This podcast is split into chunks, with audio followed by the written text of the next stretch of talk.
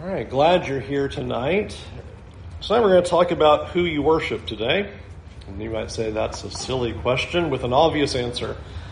And I hope to show you that it's not that obvious as we might think in asking ourselves who are we ultimately worshiping.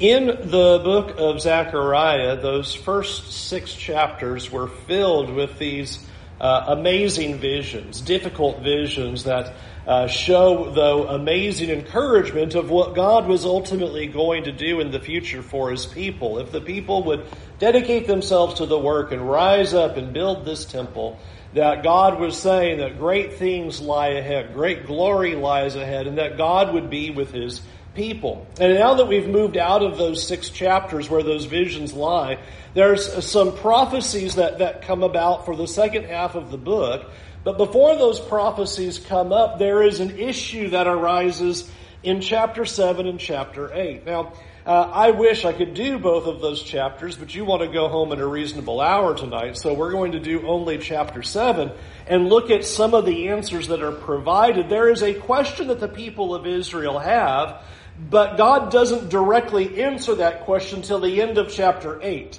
So you're going to be kind of in this holding pattern that God, before He gives an answer, wants to have a discussion with the people concerning how they've been approaching Him and how they look at Him.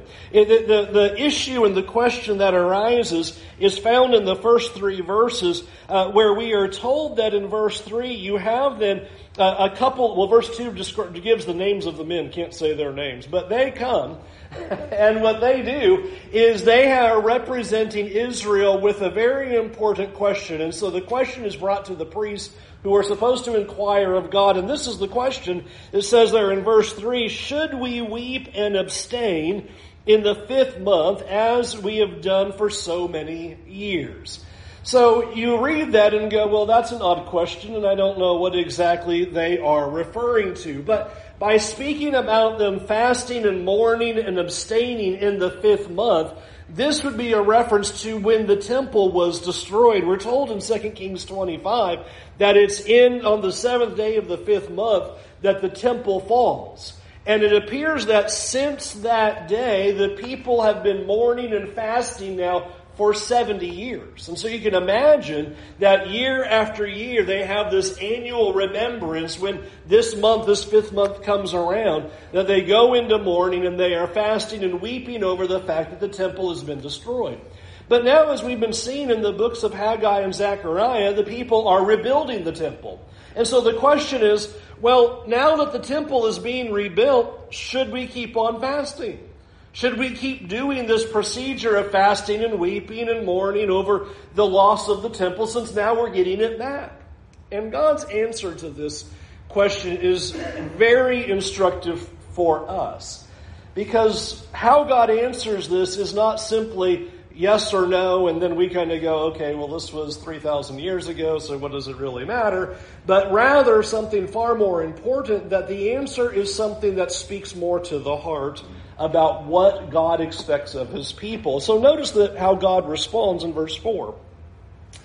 Then the word of the Lord, the word of the Lord of hosts came to me, saying to all the people of the land and the priests, when you fasted and mourned in the fifth month and in the seventh for these seventy years, was it for me that you fasted?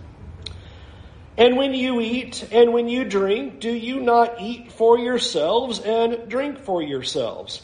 Were these not these words, the, the words that the Lord proclaimed by the former prophets when Jerusalem was inhabited and prosperous, with her cities around her and the south and the lowlands were inhabited?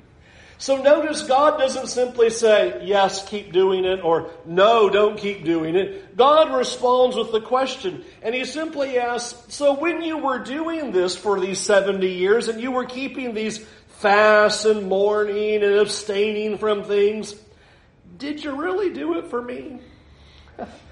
Were you really doing it because you were cut to the heart and you were so concerned about me and worshiping me? Or did you really just kind of do it for yourself? And I think this is an interesting question to ask because you would think on the surface immediately Well, surely if they're abstaining from food and abstaining from drink and mourning and wailing, then that would not be for themselves, right? It surely would have to be for God. God would be pleased by such a behavior and an action as they're so distraught and so torn up by the fact that the temple has been missing for all these 70 years. But what God does is He comes in and He asks such an important question and He just wants to know, what is the reason that you were doing this? And I think what you have God implying is what had happened is that these had become selfish and insincere. They were simply doing it. It became a heartless tradition for the last 70 years. We would imagine and suppose that in the beginning, the things that they were doing and abstaining and fasting and mourning were probably cut from the heart in that first year, remembering back to the year before of way, the way things used to be and how we had a temple and now it's gone. But now that so much time has gone by, it seems like they were just doing it to do it. And it just turned into a heartless tradition. It seemed that it had become something that they really did not care about. And what is, I think, particularly useful about this is notice how God speaks to this in verse 7 when he says, Now, didn't I say this through the former prophets when Jerusalem was still standing? Well, what does he mean by that? I, I think what he means by that is God has always wanted the heart and has never cared about the ritual. Doing something just to do it is not God's desire. Because if you remember, before the temple fell, they were still doing the sacrifices. They still had all the regular feasts. They were keeping Sabbaths somewhat and doing those kinds of things and yet their heart wasn't in it. They were just doing it because they were supposed to do it. And it had gone to that point, even with something as fresh as the destruction of the temple, had also now turned into a heartless tradition. And God is always trying to remind us of these important truths that God always wants repentance. And He doesn't want ritual, that He always wants transformation and not just some kind of tradition. And these kinds of questions really speak to us today about some things that we do that we can easily take for granted. When we think about why we are here, why do we worship? Why are we doing the things that we're doing? Is it because we're here to truly worship God from the heart, or is there some other reason or motivation? When we sing, is it because we are really doing it for God? Or because we know we have three songs, a Lord's Supper, a sermon, and a song, and so, you know, that's just part of the ritual, part of the tradition, part of the routine, and just make sure that we get those in, and everything will be fine. When we do the Lord's Supper, is it because we are moved in the heart and really are desiring to focus in on what has happened at the cross? Or is it just something that needs to be done and check the box and move on? This is what God is dealing with with these people. Is that here they are doing the things that God had wanted, and yet God didn't want what they were doing. And that is all over the scriptures. You can read about that happening very early on, even in the days of Samuel, when Samuel asked the question of Saul, of Saul Does God take pleasure in burnt offerings and sacrifices? You know, be the temptation to say, well, sure, you know, he, he wants his sacrifices.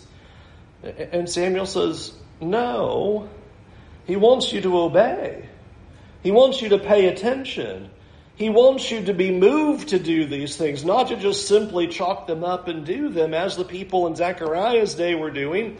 And here the Saul was doing of something similar. David even understood that after his sin, where he just says uh, to God, you don't want a sacrifice, or I'd give it to you. That's not what you're looking for. You're not pleased with a burnt offering. The sacrifice pleasing to God is a broken spirit, and He will not despise a broken and humbled heart.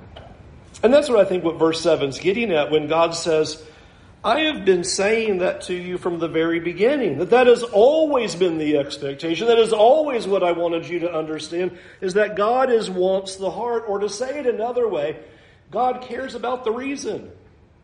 God cares about the reason why we're here right now.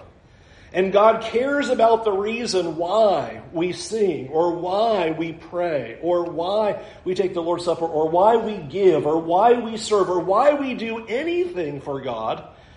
The reason matters. And it's never acceptable to God just to do it because, well, He says so, or it seems to be the thing to do, or some other motivation.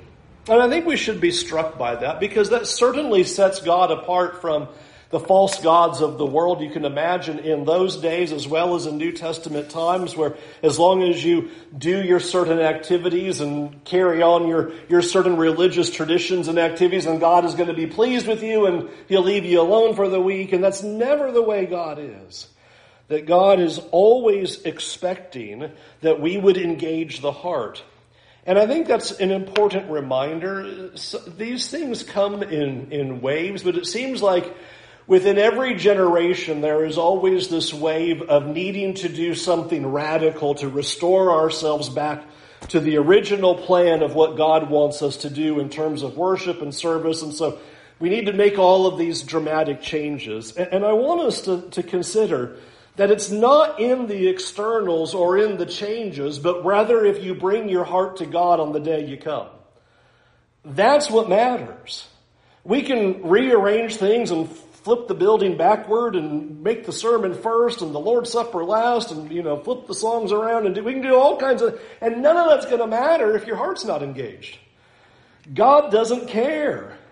And it might be exciting to us for a moment that we move things around and do things a little different, but it'll just turn into the same old thing again if you don't bring your heart.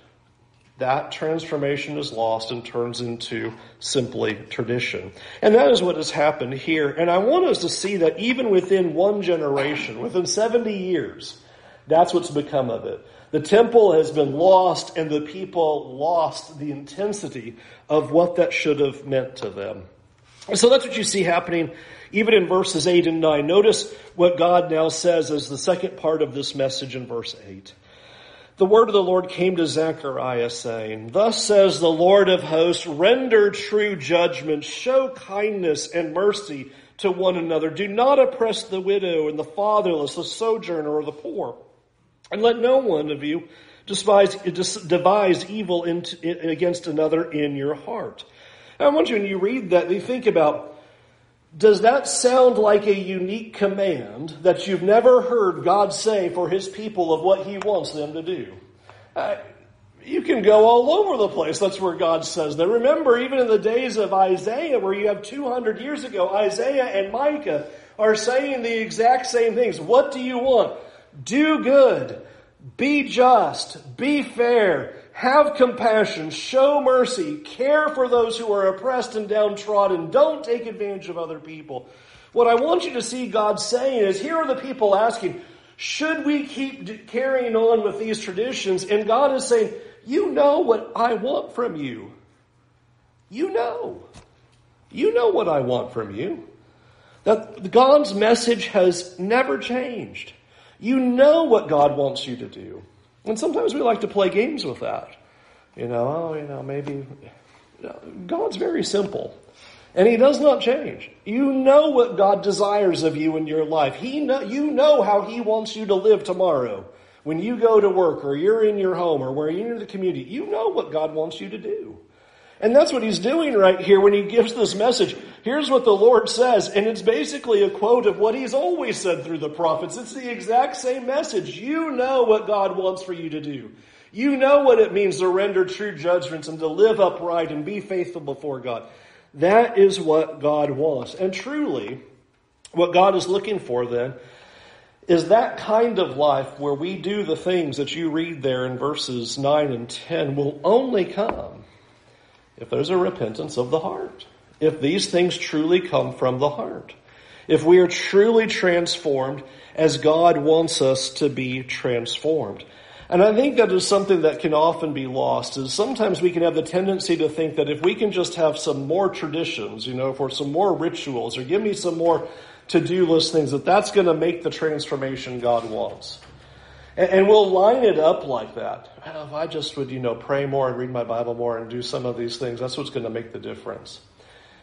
If you don't bring your heart, that's not going to matter. You can read it and read it and read it, but without the heart, it's not going to matter. You can talk in prayer, but if your heart's not there, it's not going to matter. The people were keeping all the externals, but the heart is what God was looking for, that the heart would be engaged in what they were doing in their service and in their actions before God. Now you would think with a message like this, that this would be just mind blowing that, okay, we have not had our hearts engaged. We have turned the fall of the temple and its destruction into just simply ritual and tradition. And so with these fastings that we've been doing in the mourning that we're doing, let's get everybody together. Let's have a real revival of the heart. Let's get engaged to God and let's worship. Look at verse 11. But they refused and to pay attention and turned a stubborn shoulder and stopped their ears that they might not hear. They made their hearts diamond hard, lest they should hear the law and the words of, of the Lord, Lord of hosts, as sent by the Spirit through the former prophets. Therefore, great anger came upon the Lord of hosts. As I called, they would not hear. So they called, and I would not hear, says the Lord of hosts. And I scattered them to the whirlwind among all the nations that they had not known. Thus the land was left desolate so that no one went to and fro and the pleasant land was made desolate. This is an amazing picture that, that comes about. Is God reminds them of how they got to where they are. He's saying, you know what the law is. You know what God desires of you. You know that God has always wanted your heart, that He has always wanted repentance and not ritual. He's always wanted transformation and not tradition. And then he says, Now, when I made that message clear, you want to know what people do with that? They don't pay attention. And that's what had happened in Israel's past. They had not listened to what God said. And I want you to think about the imagery that's given there in verse 11. They refused to pay attention. They turned a stubborn shoulder. They stopped their ears that they might not hear. They made their hearts diamond hard so that they would not hear the law or the words of the Lord of hosts that had been set through by his Spirit through the former prophets. Here's what I get from that. It's a choice about if our hearts are receptive to God or not. We get to choose if we are going to have hearts that listen to what God has to say, or whether we are going to have hearts that do not pay attention, are stubborn, that we do not hear, we refuse to listen, and allow our hearts to be made diamond hard. That's a choice that we make. We choose that we can turn the things of God into such ritual and to such obligation and such duty that we just turn around and become stubborn and our hearts become callous and we don't even care. I really believe this is one of the worst things that has ever happened in terms of followers of Christ is that it has all been boiled down into this one, two, three hours that you spend in a church building as if that is the grand goal.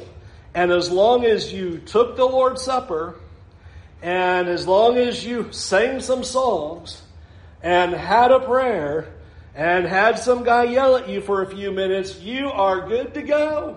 That's all God ever wanted was that you sat there and you just sat in that seat and you just watched everything go by. God's pleased. And probably now more than ever, it seems like that is the message of the religious world. Come, sit, be entertained, go home. And God is saying something so important here is that our worship and our actions and our service mean absolutely nothing if the heart is not engaged. It just doesn't matter. In fact, notice how he words it in verse 13. God says, As I called, they would not hear. So they called, and I would not hear. now, that should be somewhat obvious. If we're not willing to listen to God, why would we think God's going to listen to us? We have a very unusual desire for a one way relationship. We don't want to listen to God, but we want God to listen to us. Relationships don't work like that. That's what God says. I called out to you. I told you I wanted your heart. I told you what you must do. You know what God desires of you. You know what He's seeking. And if we sit back and go, well, I'm not really interested in that, don't think that God listens. We can't call out to Him if we're not going to listen to Him calling us. It makes sense. But it's so interesting how we miss the most obvious. Why would God hear us if we're not hearing Him? Why would He hear anything that we have to say if we're not seeking to listen to what He's been trying to say to us? Ultimately, what you see is that for them, their faith had merely become a decoration. That's all it was. Why were they fasting and mourning? Can you imagine that? It wasn't even real. They were doing all of that, and God says, it wasn't even real. Okay, yeah, you had the tears and the wailing and the shouting, you weren't eating, but you didn't really care. It wasn't really for God. It's just what everybody else was doing. It's just what we do. My Sundays have been that for a very long time. Everybody just goes to church. That's kind of dying off now. People don't just always, everybody doesn't go to church anymore. And then people wonder, oh no, the numbers are all going down. No, all, all the, the, the false followers are finally not just coming just because, because everybody else is doing it. that's all that's happening. That's all that's going on. The people who weren't really there for the right reason, didn't have the heart in the first place, now decided, why am I here? I don't know. Why, why are you? That's what God is asking.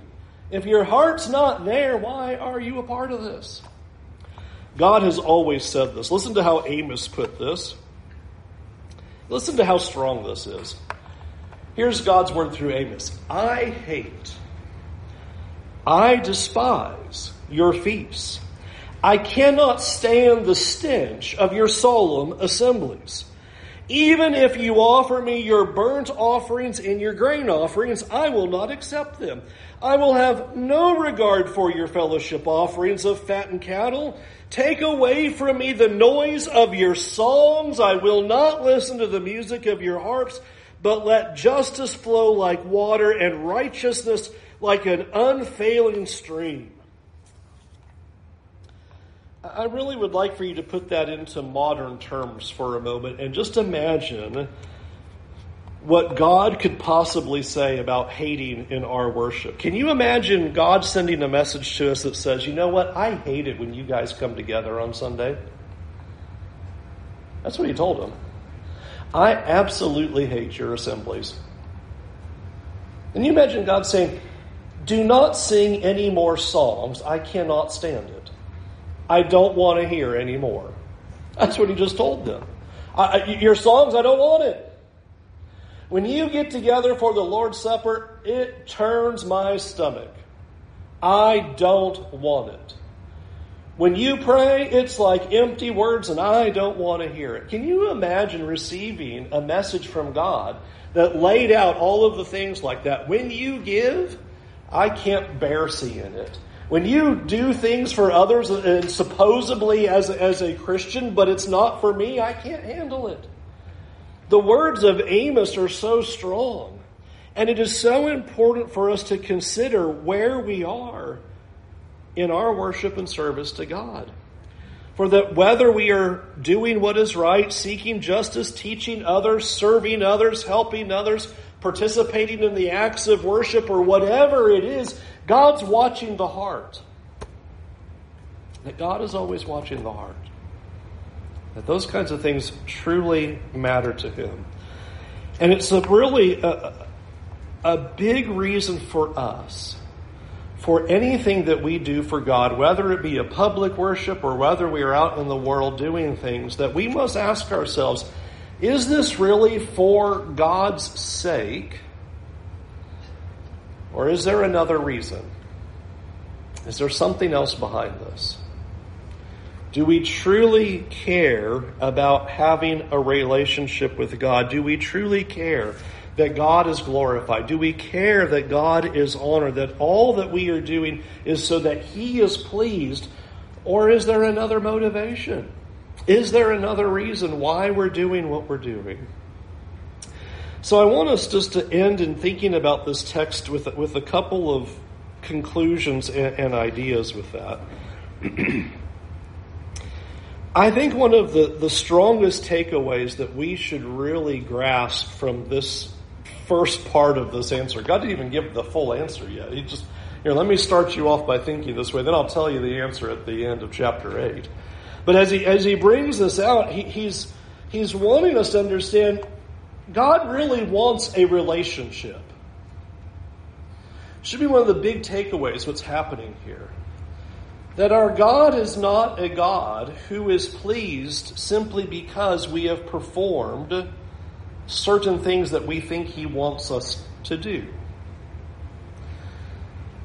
That the things that we do in worship and service are supposed to be so heart driven that it is building a relationship with God through those activities. And it is such a temptation to take the activities, strip the heart out, go through the motions, and miss what God wants because we go, oh, well, I did everything that God wants. No, it's God wanting the relationship. What I'm not looking for in my children is that they make sure that they clean their room and they take the trash and they get good grades and as long as they get all of those things, as long as they do all those, those various chores and lists and the dishes and all, as long as they do all that, I'm just so tickled pink happy. No. I want a relationship. That's what matters. Not the doing of the rules. That's ultimately not what matters. The reason I hope they will do the rules is because they care about me and see that I care about them. That there's a relationship that exists. That's what God's doing with us. Don't look at all that He says and goes, well, as long as I've got all those things, He's really happy. That's not what He wants. God wants a relationship. God doesn't want lip service. He doesn't want us just to simply say, all right, well, I'm here and I've done what, what God wants me to do, but He truly wants a heart that truly seeks Him. Ultimately, God accepts worship that comes from sincere people who are seeking to follow His ways and to do what is right. I don't know how we will ever be able to undo some of the weight of what culture has done to church and what it has been so often turned into as a simple set of check marks that need to be cleared on a particular day, and now God's all well and good with us, and we can go back on our on our way. But it is important that we don't allow ourselves to be sucked into that kind of thinking, to believe that as long as we have accomplished certain tasks, that that's ultimately what God wants. God wants your heart. And He says, if you won't listen to me, then why would you think that I'm going to listen to you? And I hope you'll let that message carry with you this week. Are you looking for a relationship with God? Or is He just a checkbox of things that need to be done? Are we worshiping Him for Him? Or is there another motivation? Let's go to God in prayer this evening. Our Heavenly Father,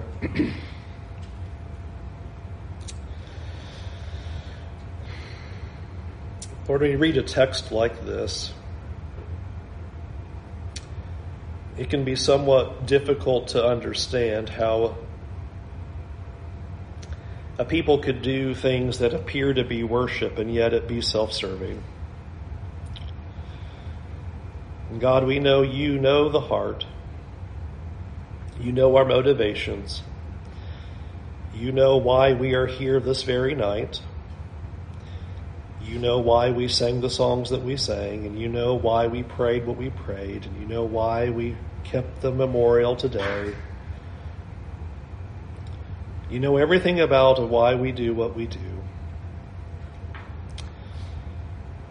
And Lord, I pray that it would be your work in our hearts to reveal to us when we have the wrong motivation. Help us to see when we do church just for church. Help us to see when we look at things as obligation and responsibility rather than a desire of the heart. But Lord, we really do want a relationship with you. And Lord, I pray that you would help us see that a relationship with you is everything that our heart could ever truly desire and everything that we need in this life.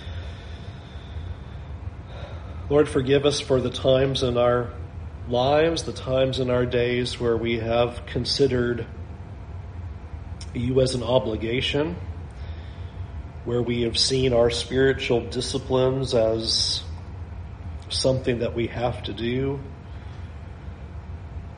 where we've ever looked at worship as a necessity.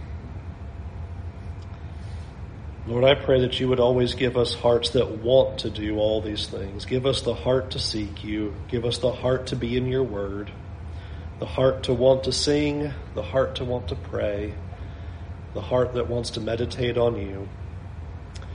Help us to see that you and your word are greater than honey itself and greater than anything there is in this life. Forgive us for when we've fallen short. And Lord, help us to have a much deeper relationship with you going forward than what we've had in the past. In Jesus' name, amen. amen.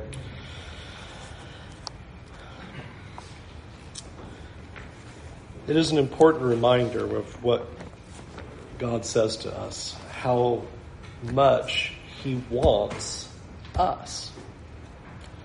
And that should be the great encouragement of what we have seen in Him is that he wants us so much, so much that he gave his son because he wants you to be close to him so that you can be in relationship with him, so that you can be with him for eternity. And I'd ask you tonight to think about where you are with God. And if the things that you've done in your life, the things you do on a Sunday, the things you do during the week are more out of obligation and responsibility rather than truly from the heart, to really think about today being a day of repentance and changing your way of thinking about who God is and why you do what you do because God ultimately wants that heart. He sees our motivation and He certainly wants us to be motivated for Him. Can we help you come to Him tonight? Won't you come while we stand, while we sing?